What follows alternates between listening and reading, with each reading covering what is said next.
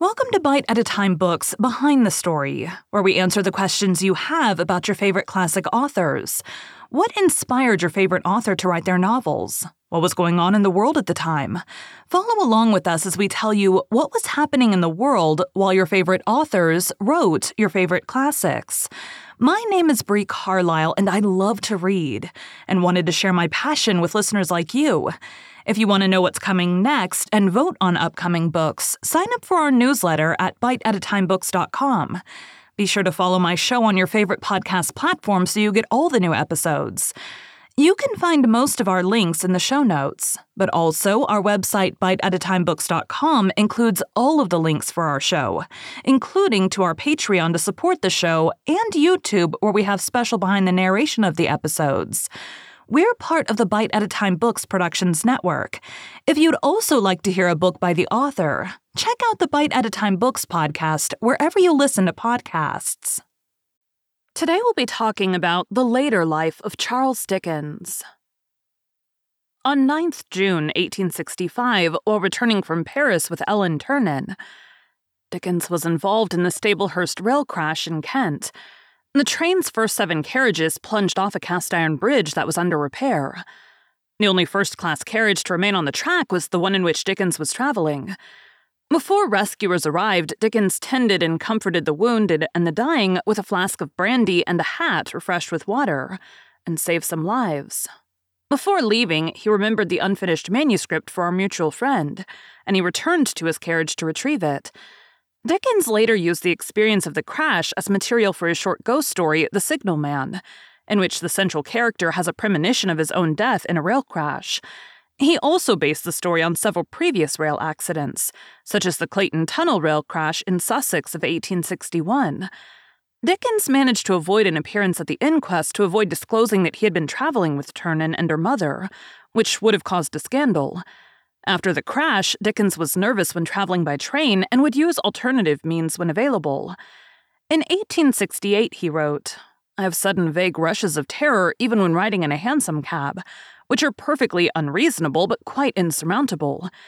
Dickens's son Henry recalled, I've seen him sometimes in a railway carriage when there was a slight jolt. When this happened, he was almost in a state of panic and gripped the seat with both hands second visit to the United States. While he contemplated a second visit to the United States, the outbreak of the Civil War in America in 1861 delayed his plans. On 9 November 1867, over two years after the war, Dickens set sail from Liverpool for his second American reading tour. Landing in Boston, he devoted the rest of the month to a round of dinners with such notables as Ralph Waldo Emerson.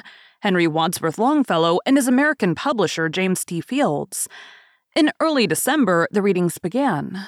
He performed 76 readings, netting 19,000 pounds from December 1867 to April 1868. Dickens shuttled between Boston and New York, where he gave 22 readings at Steinway Hall. Although he had started to suffer from what he called the true American catarrh, he kept to a schedule that would have challenged a much younger man, even managing to squeeze in some slang in Central Park. During his travels, he saw a change in the people and the circumstances of America. His final appearance was at a banquet the American press held in his honor at Delmonico's on 18 April, when he promised never to denounce America again. By the end of the tour, Dickens could hardly manage solid food, subsisting on champagne and eggs beaten in sherry. On 23 April, he boarded the Cunard liner Russia to return to Britain, barely escaping a federal tax lien against the proceeds of his lecture tour. Farewell Readings In 1868 to 69, Dickens gave a series of farewell readings in England, Scotland, and Ireland, beginning on 6 October. He managed, of a contracted 100 readings, to give 75 in the provinces, with a further 12 in London as he had pressed on, he was affected by giddiness and fits of paralysis. He had a stroke on 18 April 1869 in Chester. He collapsed on 22 April 1869 at Preston, Lancashire. On doctor's advice, the tour was cancelled. After further provincial readings were cancelled, he began work on his final novel, The Mystery of Edwin Drood. It was fashionable in the 1860s to do the slums, and in company, Dickens visited opium dens in Shadwell, where he witnessed an elderly addict called Lascar Sal, who formed the model for Opium Sal in Edwin Drood. After Dickens regained enough strength, he arranged, with medical approval for a final series of readings, to partly make up to his sponsors what they had lost due to his illness. There were 12 performances, on 11 January to 15 March 1870, the last at 8 o'clock p.m. at St. James's Hall, London. Though in grave health by then, he read A Christmas Carol and The Trial from Pickwick. On 2 May, he made his last appearance at a Royal Academy banquet in the presence of the Prince and Princess of Wales, paying a special tribute on the death of his friend, illustrator Daniel Maclise. On 8 June 1870, Dickens had another stroke at his home after a full day's work on Edwin Drood. He never regained consciousness, and the next day he died at Gad's Hill Place. Biographer Claire Tomalin has suggested Dickens was actually in Peckham when he had had the stroke, and his mistress Ellen Ternan and her maids had him taken back to Gad's Hill so that the public would not know the truth about their relationship. Contrary to his wish to be buried at Rochester Cathedral, in an inexpensive, unostentatious, and strictly private manner, he was laid to rest in the Poet's Corner of Westminster Abbey.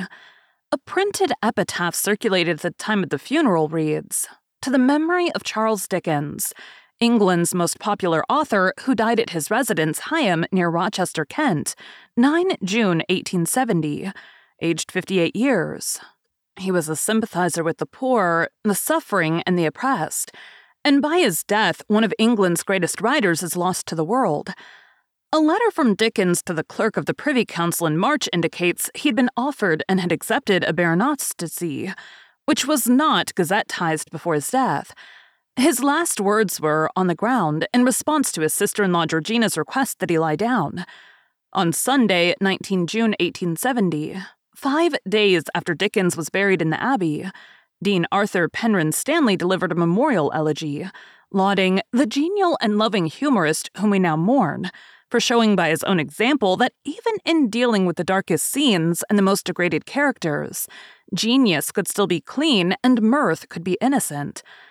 Pointing to the fresh flowers that adorned the novelist's grave, Stanley assured those present that the spot would thenceforth be a sacred one with both the New World and the Old, as that of the representative of literature not of this island only, but of all who speak our English tongue.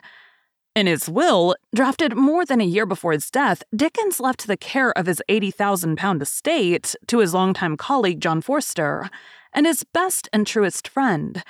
Georgina Hogarth, who, along with Dickens's two sons, also received a tax free sum of £8,000. Although Dickens and his wife had been separated for several years at the time of his death, he provided her with an annual income of £600 and made her similar allowances in his will. He also bequeathed 1919 pounds to each servant in his employment at the time of his death. Thank you for joining Bite at a Time Books Behind the Story today, while we answered some of the questions you have about one of your favorite classic authors. Again, my name is Bree Carlile, and I hope you come back next time when we answer more questions about one of your favorite classic authors. Don't forget to sign up for our newsletter at biteatatimebooks.com Check out the show notes or our website, biteatatimebooks.com, for the links for our show.